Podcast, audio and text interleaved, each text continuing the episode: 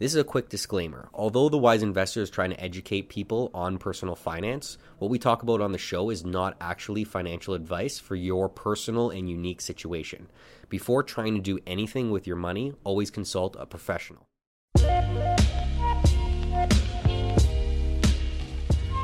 Hello, everyone, and thank you for listening to this week's episode of What They Did Not Teach You in School, presented by the Wise Investor team making Canadians more financially literate one post at a time. Hello, hello, hello, and welcome to this week's episode of What They Did Not Teach You in School. Today we have a special guest with us today. I've known Mark here for how long now? Like since high school? Yeah, like 10 years. 10 years, and we've gotten pretty close over the last like two years or so. More than that. Yeah. And um, we usually on the on the podcast talk with people that are finance people. We've had some entrepreneurs on the podcast, and um, I couldn't say it's better timing considering what happened this weekend with Colby, R.I.P. But uh, to have a comedian on the show today, talk a little bit about what it's like to make it in the comedy world in Canada, what the comedy world is like and the comedy business is like, especially here in Canada. And um, we'll kind of see where it goes with that. Yeah. Before we get started, a word from our sponsors, King Street Media. They do all of the content creation for the Wise Investor podcast. Big ups to them. They've been doing our social media for like two years now. If you're looking to take your company to the next level with online marketing, check out at King Street Media. Yes. all right. Man, thanks for coming on today. Yeah, man. Thanks for having me. I appreciate it. This is episode number 25. 25. Thanks, Ooh, Stefano. Yeah, quarter of a century. Quarter of a century. We just Yeah. keep chugging along here. People think that we're going to die and just stop recording. But Mm-hmm. my thing is, is like, I'm just going to keep going. Who thinks that? Keep going until my lungs and my throat doesn't work anymore. Yeah.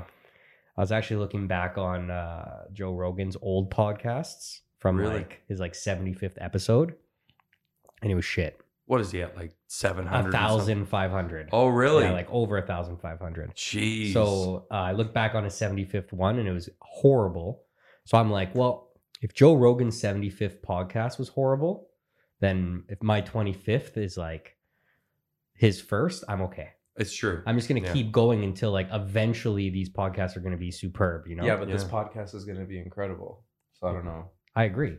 I It's just- mean, it's just a matter of time before it actually gets going. I borderline felt unworthy to be here.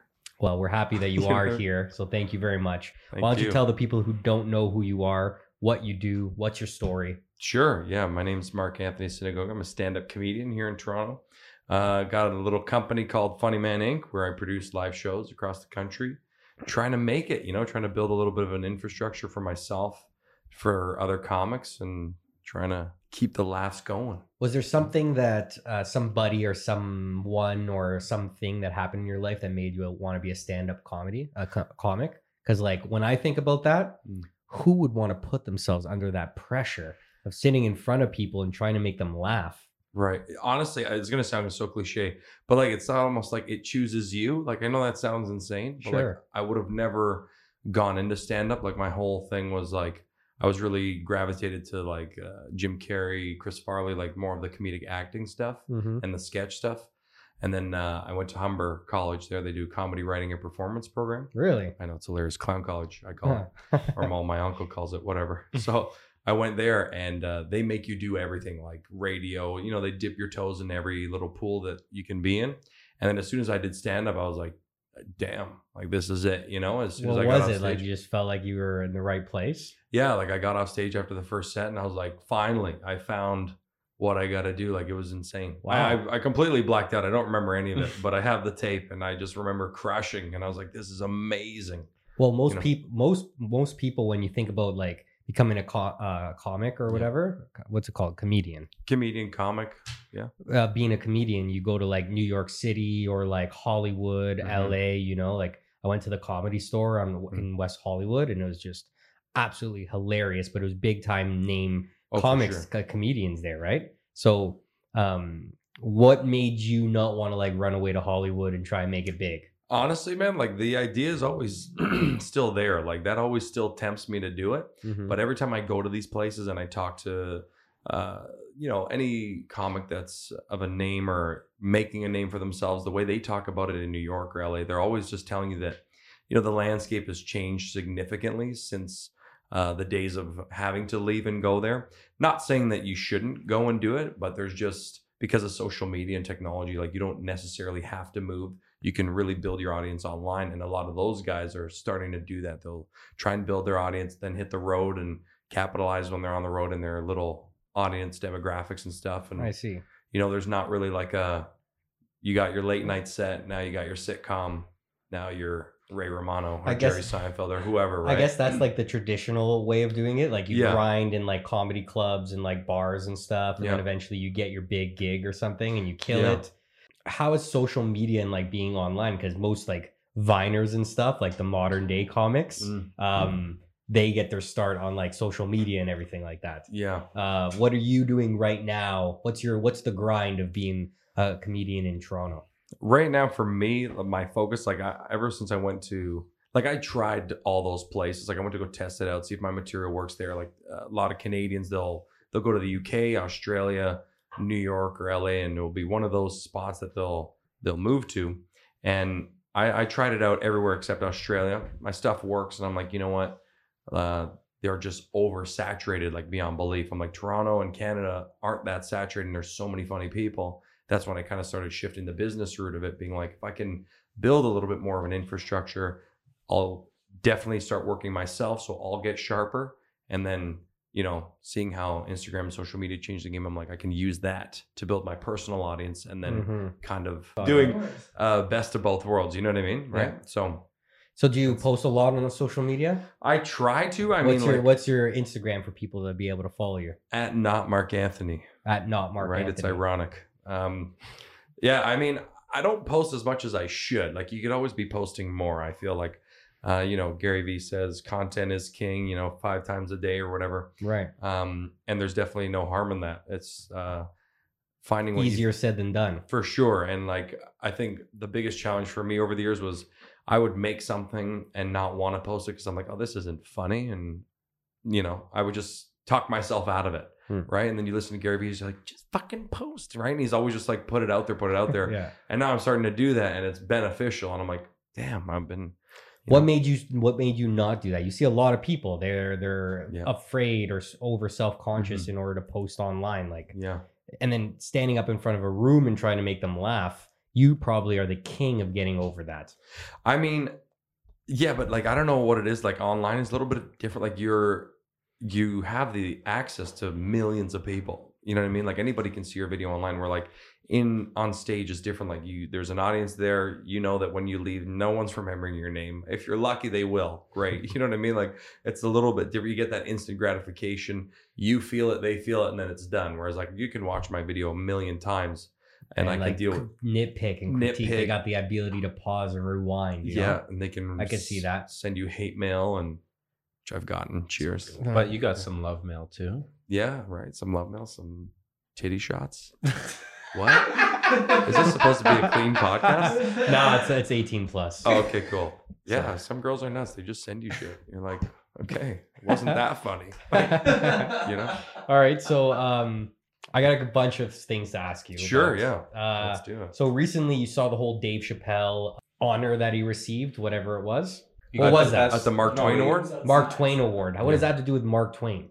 Uh, well, Mark Twain is considered like a humorist, if you will. Really? I didn't actually know that. Yeah, yeah. So Okay. he he's kind of coined and and a lot of ideas and theories of humor and how it all works and all that kind of stuff. And a lot of his books, a lot of comics read and kind of like thank him for being, True. you know. Well, I watched him at the Mark Twain Awards, and he was like saying how it's funny because I see this a similar line towards mastery when we talk about mastery on the podcast a lot. Like, it doesn't really matter what you do if you master a craft, you can make it like financially in that in that world. No matter what you do, it just takes time. Mm. And like Stefano and I talk about the Beatles and how um, you know it's their classic story that they played every single night Mm. at bars and clubs over like a six month period of time, and apparently that's where they got to their ten thousand hour rule, Right. get becoming a masters of their craft. And there's stories of Dave Chappelle at like 16 or 17 years old doing shows in comedy uh, clubs, lying about his age in order to like hone that craft, you know? So, um, when did you start taking it seriously and start practicing? I'd love to get into your head on the whole like, how do you create your your bits and Mhm. like your what do you call it? Bits like Yeah. Bits, material. jokes, premises, things like that. How do you how did you learn how to do that? How do you now do it? And how do you pra- how did you practice when you were growing up?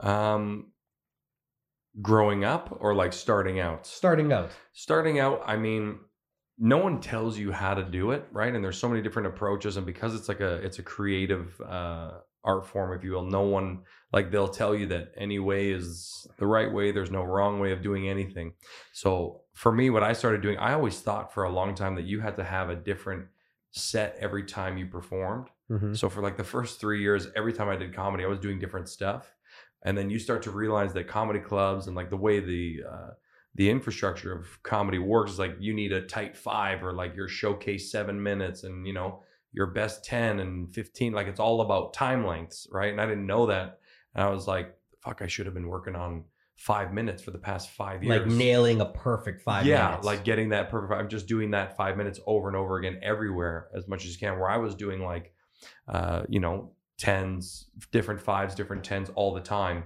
Mm. And then I started hosting my own show up in Richmond Hill. I felt like it would give me a little bit more clout, notoriety. Like I can, you know, bring comedians on that I respect and like, show them that I do this now, put money in their pocket, use it as a bargaining chip, that kind of thing, right? right.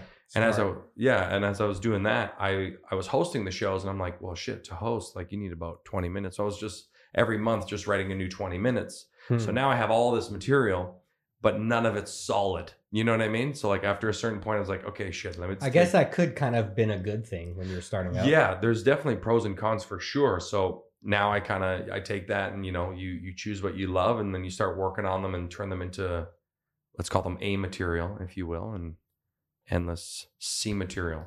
The way I come up with bits, I mean, is just random. Like What was your uh like just when you're like observing people and you make up bits? What's your what, what- what's your style? What's your style of like comedy? Italian, yeah? uh, What'd you say? Well, I mean, yeah, like I would say uh, if I were to mix two comedians, I I, uh, I would say very similar to like uh, Sebastian and Russell Peters and Kevin Hart, where it's like a lot of accents and stories and family stuff and you know all very lighthearted stuff. Like I'm not political. I don't dive into anything too too serious. Mhm. I I can't do that stuff. I don't know why, but like I just do what comes and works. I just tell stories from a lot of life. like exaggeration. Yeah, exaggerate some to family exaggerate. stuff. And, Mark and I both went to a show a couple months ago or last month where uh he goes back and forth between himself and his uh, grandmother. Is is that character based off of your actual grandmother or Yeah, just yeah. grandmothers in the zeitgeist of the world?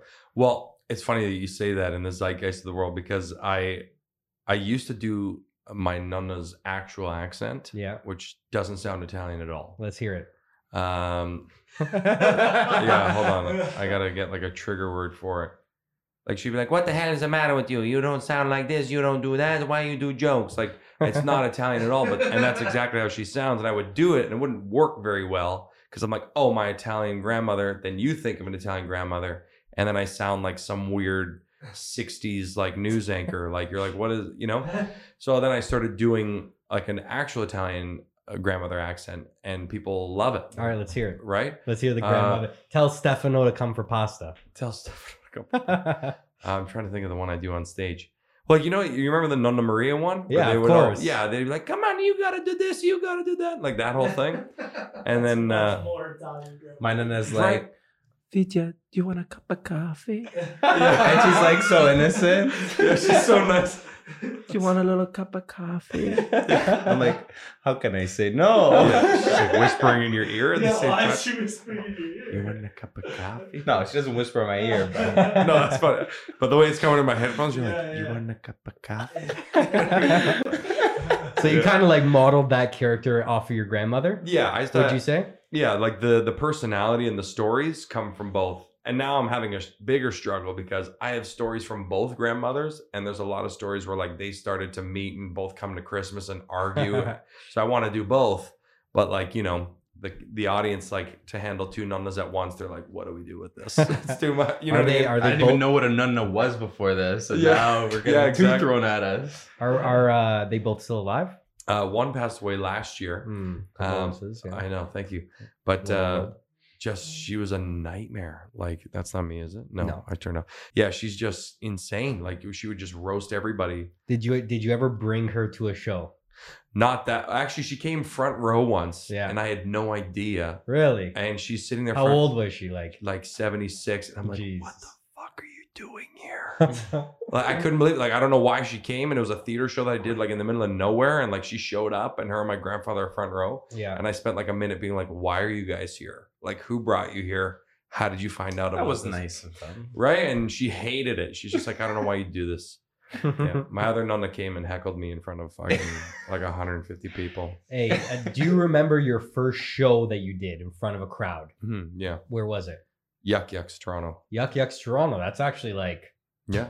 Down the street. yeah, seriously. Like, but also not only just down the street, but also like, Like Louis C.K. had like like, the a place. That's like the place to get a months ago. to get a shtick. No. Yeah. The birthplace of stand up comedy. So how old were you Okay. at that time? Uh, And how I did you get? And how did you get an opportunity to go there? That was through Humber. Like that was like one of our Ah. assignments. Like you have to do this, and they had an affiliation with Humber For and sure. Yuk Yuk's, and they like blocked off uh, one of the amateur nights, and you Yeah. have to go and do your seven minutes in front of a real audience and stuff. And how did it go? It went great, man. Like I still have the the it's on YouTube and it's terrible, but I keep it there for myself. You know what I mean? And I keep watching it, and I'm like, that was so bad, but I did so well. You know what I mean? So everyone was laughing. That's Everyone was they were I guess that's the key indicator for if you did a good job. If everyone's laughing. for sure. Yeah. Even Okay. if they're laughing for the wrong reasons, you're like, doesn't matter. Do you Yeah. remember the first time that you went up and you bombed? Yeah, it was the set right after that one. Really? It was uh, it was my second. Can you set. tell us a little bit about that? What was that like? Yeah, it was uh it was absolutely brutal. I felt like shit for like 3 months. Um because the times between sets in my first year were like month or two at a time because uh, you were only doing it cuz the school told you to do it, Mhm, right? So um I did a joke about uh, my African science teacher Oof. in high school Okay. and he was Nigerian. So I spent the whole 5 minutes talking about the difference between a Nigerian and a Ghanaian, like someone from Ghana, because he would just shred every other African country, and I thought it was hilarious. But his voice was all fucked up. Not fucked up. That was just his voice. Yeah, you know what I mean? And no one, everyone's like, no one knows. People just think Africans are Africans. Like I'll never forget. After the show, everyone's like, "Well, you're sitting here trying to tell us the difference between Africans. Like Africans just African." I'm like, "That's the dumbest thing I've ever heard." I'm Right. like, "There's hundreds of different kinds of Africans. Not hundreds, but whatever. You know what I mean?" And I'm, you know, they're like, well, we didn't, it just didn't hit. I'm like, to this day, I have no idea why it didn't work. I still think it's hilarious. yeah. And Maybe yeah, just the wrong audience. yeah. A bunch How do how do you tiptoe around that? Like, how do you know when you go? Is there such thing as going too far in comedy? I don't think so. I mean, I always feel like if it's, if you can make it funny, you know, higher risk, higher mm-hmm. reward, right? Like the, the more taboo the topic, if you can make it funny, like then you're just the king, right? That's why Louis Man. C.K. is just and like, Chappelle to his last special, like he went far. Yeah. And he won because he got the Mark Twain Award. He's won everything about it. Sure, he had a few upset bloggers, but like, you know, he's talking about some touchy subjects and he's making us all die laughing. Right. It's like, if you can do that, then you've mastered. When I went to the comedy store, there was Chris D'Elia there, and he was talking about like raping baby dolphins. Yeah, which hilarious. well, the crowd was like half the crowd was like absolutely shocked, like Yeah. jaw open, like what the fuck, Yeah. and then the other half is just dying of laughter. yeah. Yeah. And even I was like, like I'm a pretty open-minded guy, but I'm like, that's a little like I don't know. Yeah, like, like- that, that takes some balls. Yeah. to be making and jokes that- about that's that. what I mean. That's him working that out because if he can, y- even just using the word rape, you know what I mean? Right. On stage, you use that, half the room just, Just goes, when, just when I said when. I just said that word on the podcast, all I'm gonna hear is my mom in like three weeks from now being like, Anthony, Yeah. you can't use the word rape. you son of a bitch. yeah, She doesn't sound like that. she kind of she kind of sounds like She's that. a. What are you talking about on the podcast? Cheat, yeah. Talking about rape. Let's just segue over to uh, the wise investor. another thing that you that you do as well is Mhm. emceeing. Yes. Okay, Mm. I emceed a wedding once in my life. Mhm. Nerve wracking. I did it for a friend of mine. Mhm. Not a professional at all, Mhm. but uh, you do a lot of emceeing for functions, weddings, that kind of thing. Yeah. And how did how did you get into that? I guess that's like a natural second thing to do. Yeah, well, in, in comedy, right, you kind of have a bunch of positions, but I'd say the two major ones are headliner and MC, Mhm. and they're probably the more important ones, or even emceeing any event, right? Uh, the MC is important, and in comedy, you, you you as you climb the ladder before you hit headliner. In Canada, anyways, MC is right before then, so Hmm. it's just a skill you end up doing, and if you can do it in a comedy club, I mean, it's gonna be good anywhere else. You know what I mean? So see. um, that's why I kind of started. I, I started to notice there's other ways of making money by emceeing, whether it is corporate events or weddings and stuff like that. And so I've been doing more and more, and you're just like, wow, compared to a comedy club, like you don't need to make them laugh. If you do, you're like the king, right? So it's just like, and in Hmm. comedy clubs when you're emceeing, you have to make them laugh. So it's like if I can make announcements, slot in jokes, make you laugh at the same time, it's like they just view you as this like superhuman. I guess I could see why that's a great skill to have. exactly Just, like, right. Have it in your repertoire, you know. Yeah. Uh, That's a great question that I'm sure a lot of people want to ask. Mhm. How do comedians make money? We don't. That's why I'm on here. That's why we became friends because I'm like, how do I make more money? Um, yeah. But how do they? Seriously, like, no, yeah, seriously, it's the the way to make big money. Obviously, is through the corporates, right? All the the corporate stuff, corporate events, Christmas parties, uh, seminars, workshops, all that kind of deal. Okay. Um, cruise ships is another big one. Okay. Netflix Yeah. specials. Netflix specials. Yeah, this is if you're not massive. If you're massive, you don't even need to worry about it. Mhm. um, the comedy club circuit and just one-off gigs and freelancing, if that's a term Yeah. for comedy. Which comedians, if they're listening, they're going to be like, "This guy's an idiot." But um, Why? well, because uh, you don't say freelancing; they're just like one-off gigs. You know what I mean? God, you call it a Uh, gig. It, yeah. it reminds me a little bit of like being like a um when a couple weeks ago the episode's coming out like really soon. Mhm. Um, we had Frank Moyle on on, and he's a uh, guitarist Mhm. musician. I feel like it's kind of similar, you know, like It's very there's similar. this like people that don't make any money, nobody in between, and then people that make a lot of money. It's true. Yeah. and there's no there's there's no like oh, I'm I'm like I'm um, making 60k from, from yeah. being an Yeah, artist. it's Like, either it's over 200 or it's below 30. You know what I mean? yeah yeah I mean, there are a bunch of people in between, but Sure. um, it's very that comes with merch sales and like other things that you're doing to constantly build up the revenue and stuff. Hmm. But yeah, I'd say it's comedy club circuit, corporates, road work, show business is a racket. show business is a racket. Show business is a racket. What's been the biggest challenge that you face, uh, like growing as a comedian, and especially in Canada?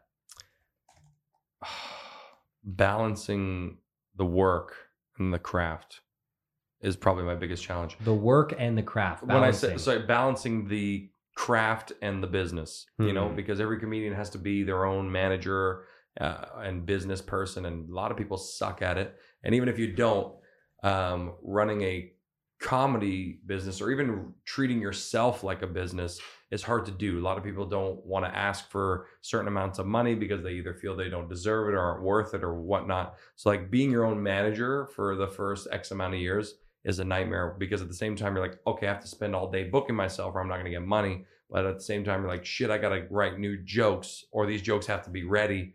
So when I do get that $5,000 gig or whatever, it's going to work. man, you know? that is So- a that is actual that is an actual universal problem. Mm-hmm.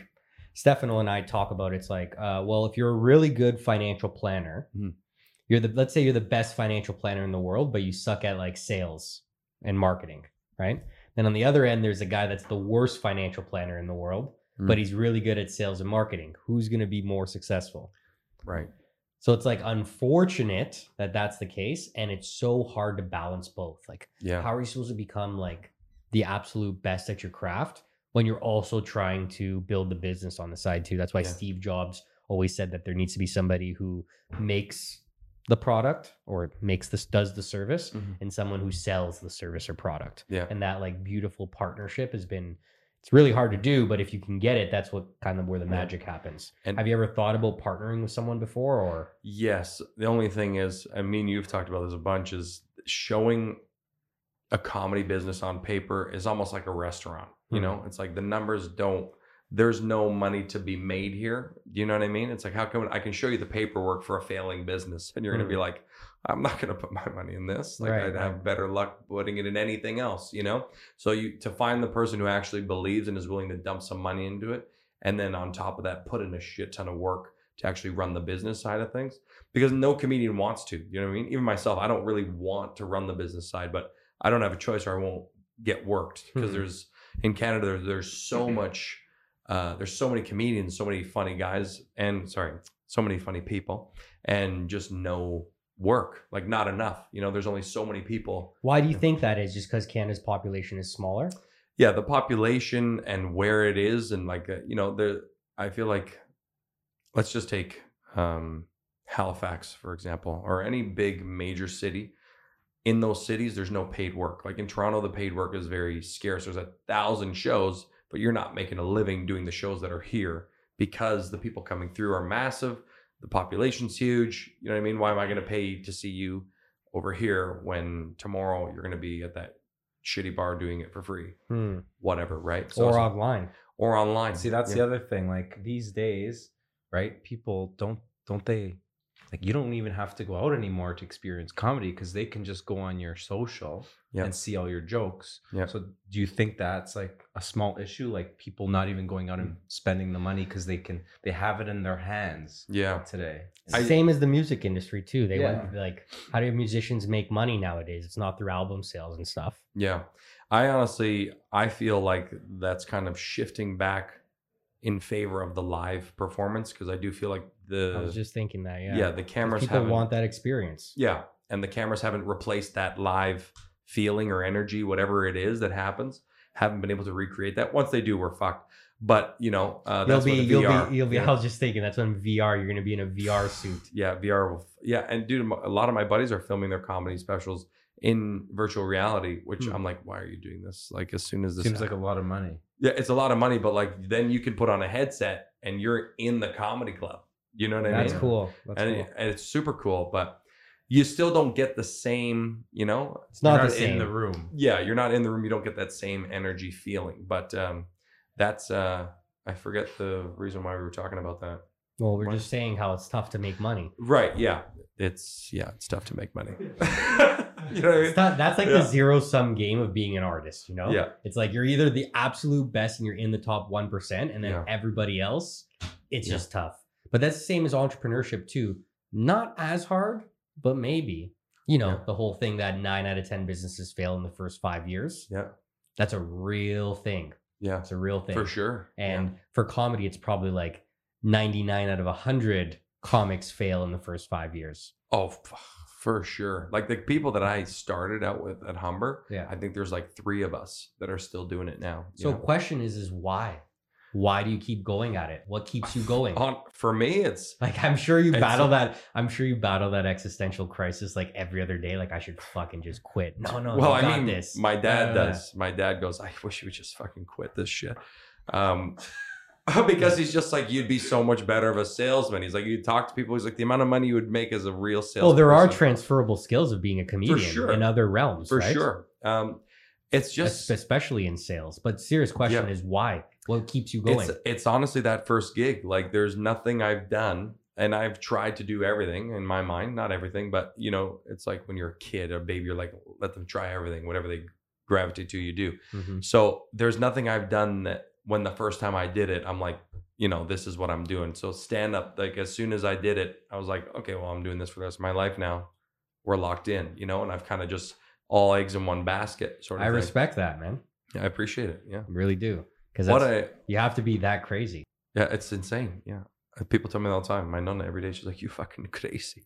You're doing out there, you're fucking crazy. Don't you want a family? I love that. Like, I can't. Don't you want a family? I'm like, I'm going to have one. She's like, Not like this. How are you going to pay for people to do anything? I'm like, All right. crazy.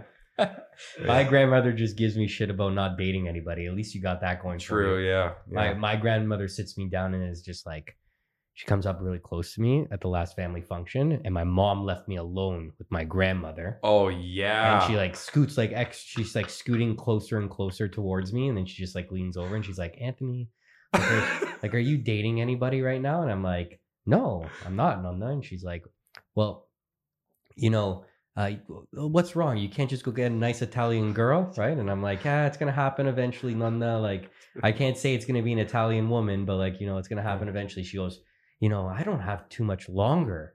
And she's like 80 something. Yeah. And she's just like looking me in the eyes, dead face, like, I don't know how much longer I'm gonna live, and I want to see your wedding. And I'm just like, holy fuck. Brother, that's the biggest guilt trip Yeah. that you could possibly give Yeah. your grandson. Well, you know Rosalina's granddaughter. She's Yeah. 14 now, and you're like, okay. This I actually have a cousin named Rosalina. Oh, for sure. Yeah, that's how they do everything. You know, like, my friend's granddaughter's 12. You know, she'll be ready soon. And you're like, this isn't medieval times where the king's 15 and, you know, they're selling off women like cattle. Like, that's insane. Not that they do that, but I So- forget. Please edit that out. But, uh, we're, we're keeping it. We're Yeah. keeping it out. But yeah, back to that, like that never ends. Like me and my brother were arguing about that. He's like, at least you have it going on. I'm like, no, because then it's like when you having kids, when when I was like, it's Hmm. still like, well, when I was your age, I had a house, three pieces of land, and twelve kids, and you're like, And six cows. yeah, and six cows and three chickens, and we were self sustainable, and I'm like, I don't, You're getting you're getting married soon though, yeah? yeah, October, yeah, Congrats. Congrats, Congrats. Thank man. you. I haven't got my invite yet, but whatever. I know. Save the dates haven't gone out yet. I'm getting yelled at about that every day. Congratulations, Thank though. you. That's superb.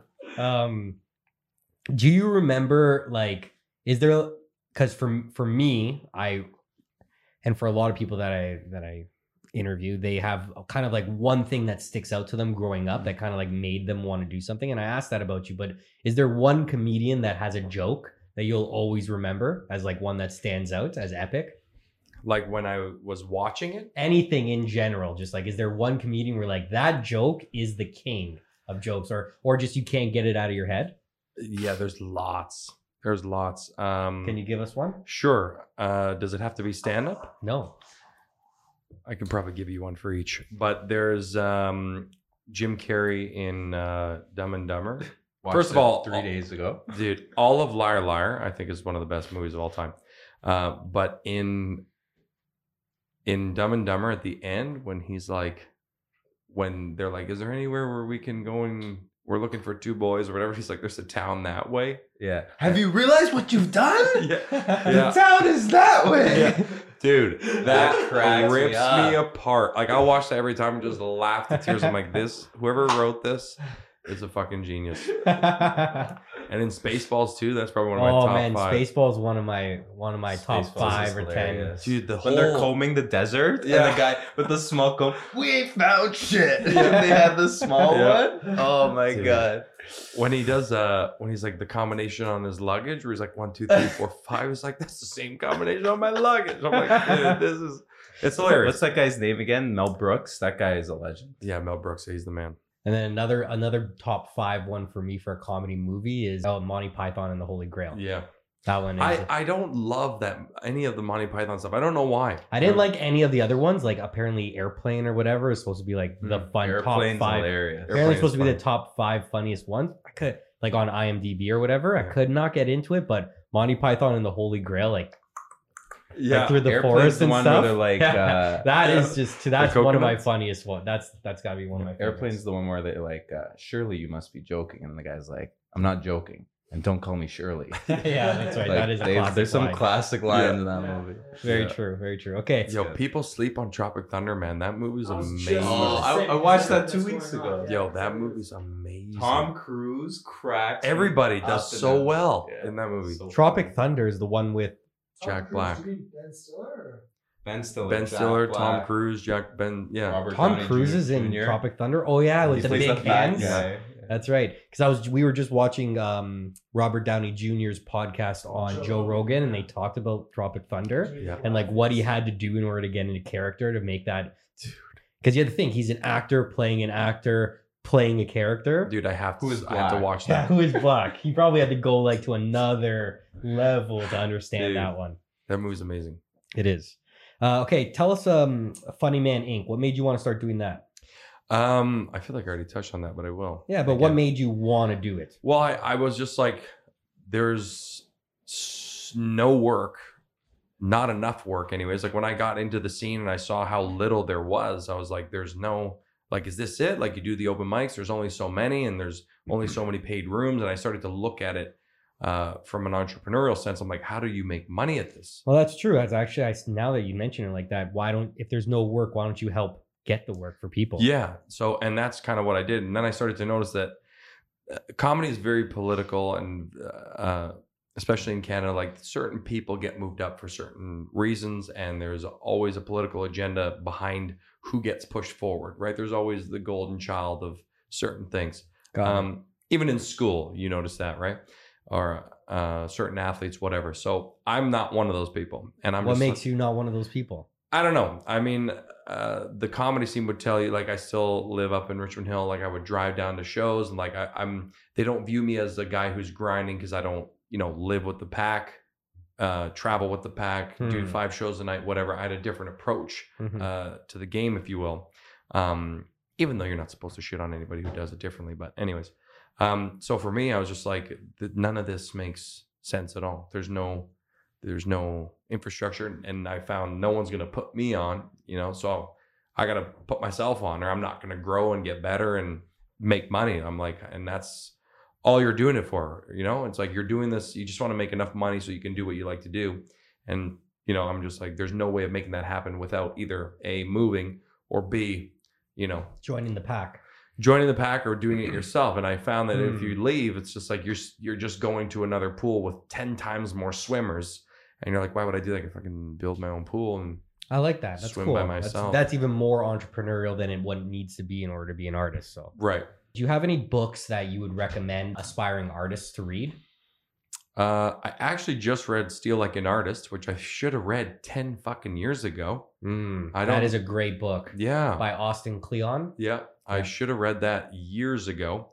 Uh, did was it you who told me to read that? I don't. I don't know. I don't- maybe Mark did actually. Someone told me to read it, and I read it, and I was like, God damn, because dude, that's like such a huge battle. You'll be like, oh, they do something similar to this, and you just don't want to do it at all, without knowing that the way you're going to do it is going to bring a different thing to it. I Anyways. tell Nikita that all the time because Yeah. he's like, "Well, it's already been done," and I go, "Yeah, but no idea is original, yeah, and you actually have to steal, but like an artist, yeah, and emulate a bunch of people and turn it into your own thing, and that's how art or any idea evolves." yeah. What was your biggest takeaway from that book? That literally exactly what you just said. I, I even noticed it just because you know this is the year of content for me, if you will. Great, I love Um, yeah, and I'm just like, oh shit, well that guy does an Italian accent, or that guy impersonates his grandfather or dad, or this guy does rant videos, and I'm just like, I'm my own personality, I'm my own person. It's gonna come out differently. Whether there's some similarities, the similarities are everywhere from every comedian who ever lived to now, and you're just like, you just got to put it out there, and you just got to do it, or You just, hear that, Nikita? It's true, bro. Steal like an artist. Nikita is a young, uh, budding creative, so trying to get him. Okay, I like book. that. That's cool. Yeah. That's a really important book. Mhm. Um, so before we wrap up here, I'm gonna Sure. do. I'm gonna ask you three more things. One, um, how do people find you online? At not Mark Anthony. Anything else? YouTube. You got to type in my full name, unfortunately. That's what sucks, right? Mark Anthony. It's the worst. I added you on Instagram. Thank you. Uh, having a name that of someone who's already famous in show business is quite the curse. Hmm. So, but I'm trying to use it in my advantage. Okay. Uh, so you have to type in Mark Anthony Synagoga, S I N A G O G A. What are you gonna do, man? I mean, I thought of a stage name, but I'm like, that's not my fucking name. Have name. you really? What I were have- some options that No, you're battling with? I have no like I never thought of anybody. People are like you should do have a stage name. Like you're gonna get killed. Man, I think about that all the all the time. My last name Chiaravalotti. Yeah. How are people gonna look me up? Yeah. No one knows how to spell that. Yeah. Think thought about that. Kind It's like stuff. Sebastian Maniscalco. Like 90% of people go, they're like Sebastian Mansilico or like, and they just Right. butcher his last name. Right, right. But there's only one Sebastian. So you're like, good. You know who he is. Yeah. Yeah. yeah.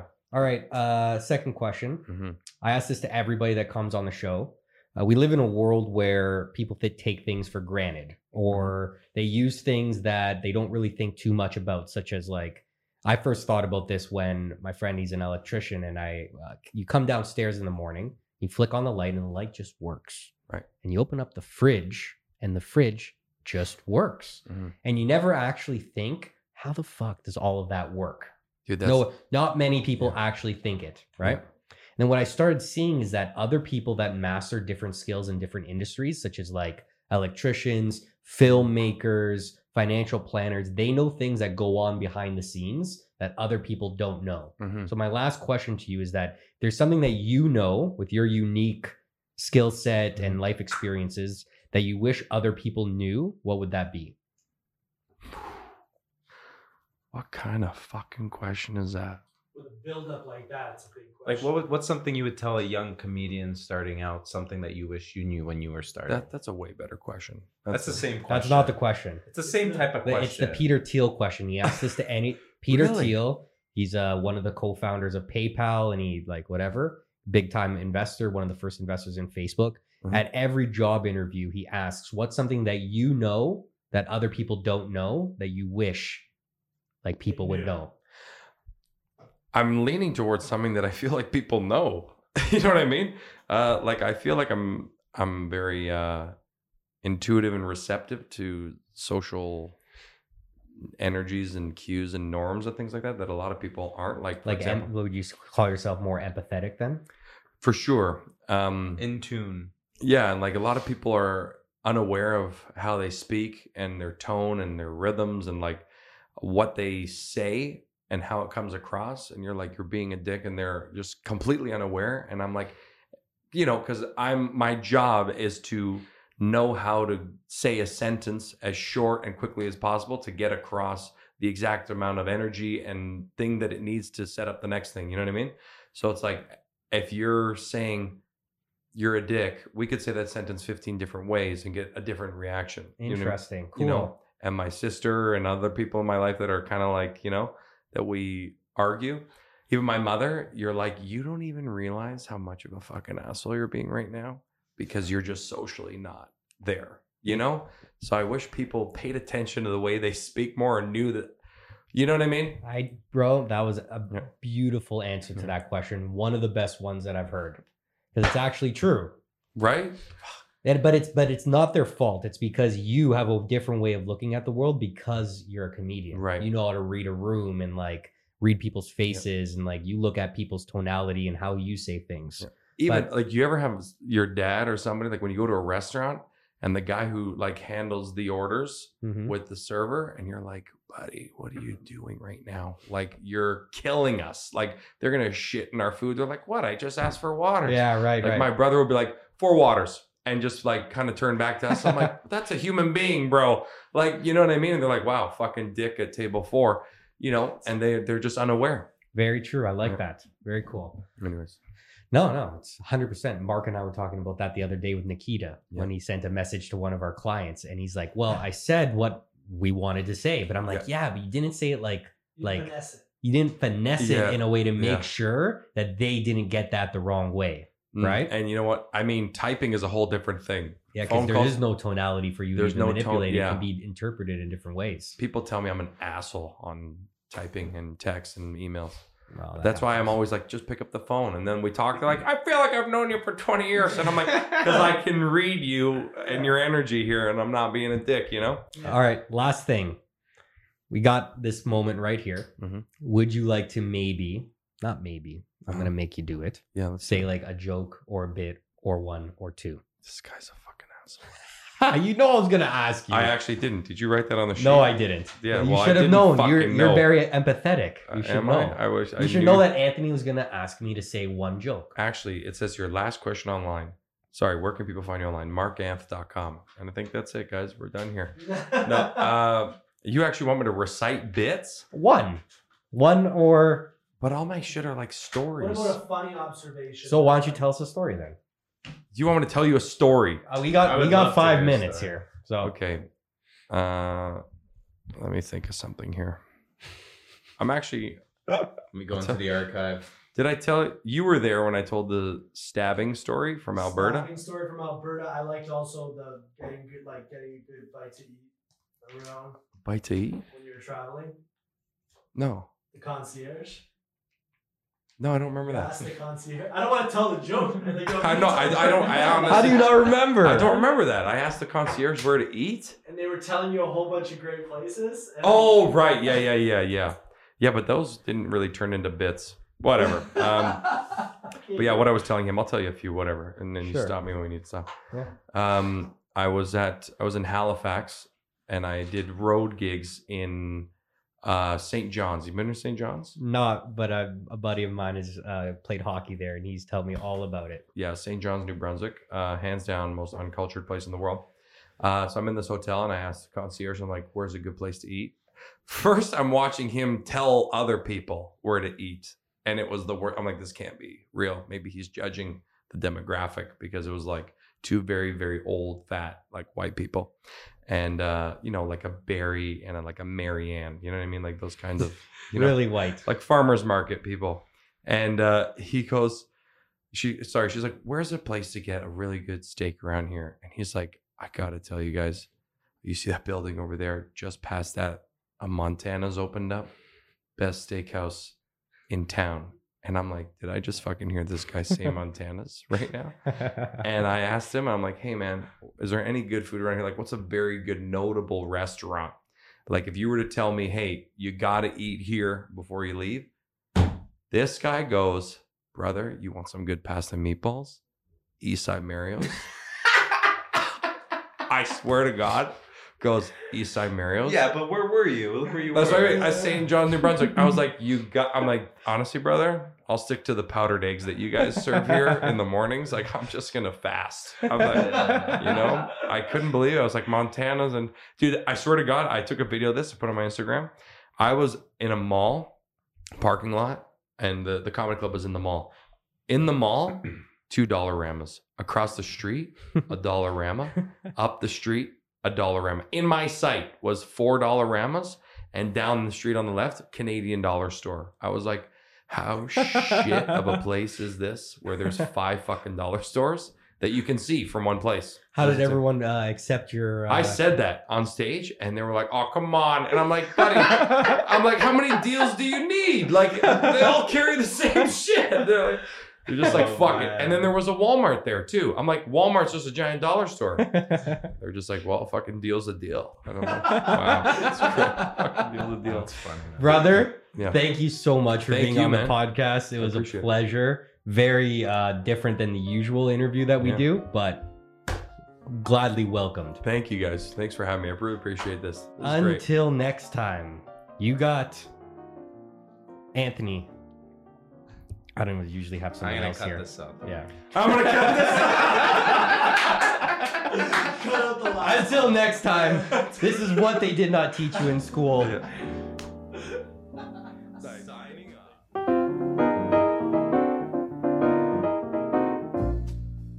Thanks for tuning in to this week's episode. Hope you enjoyed it. Be sure to follow us on Instagram at The Wise Investor. Until next time. This is what they did not teach you in school. We hope to see you soon.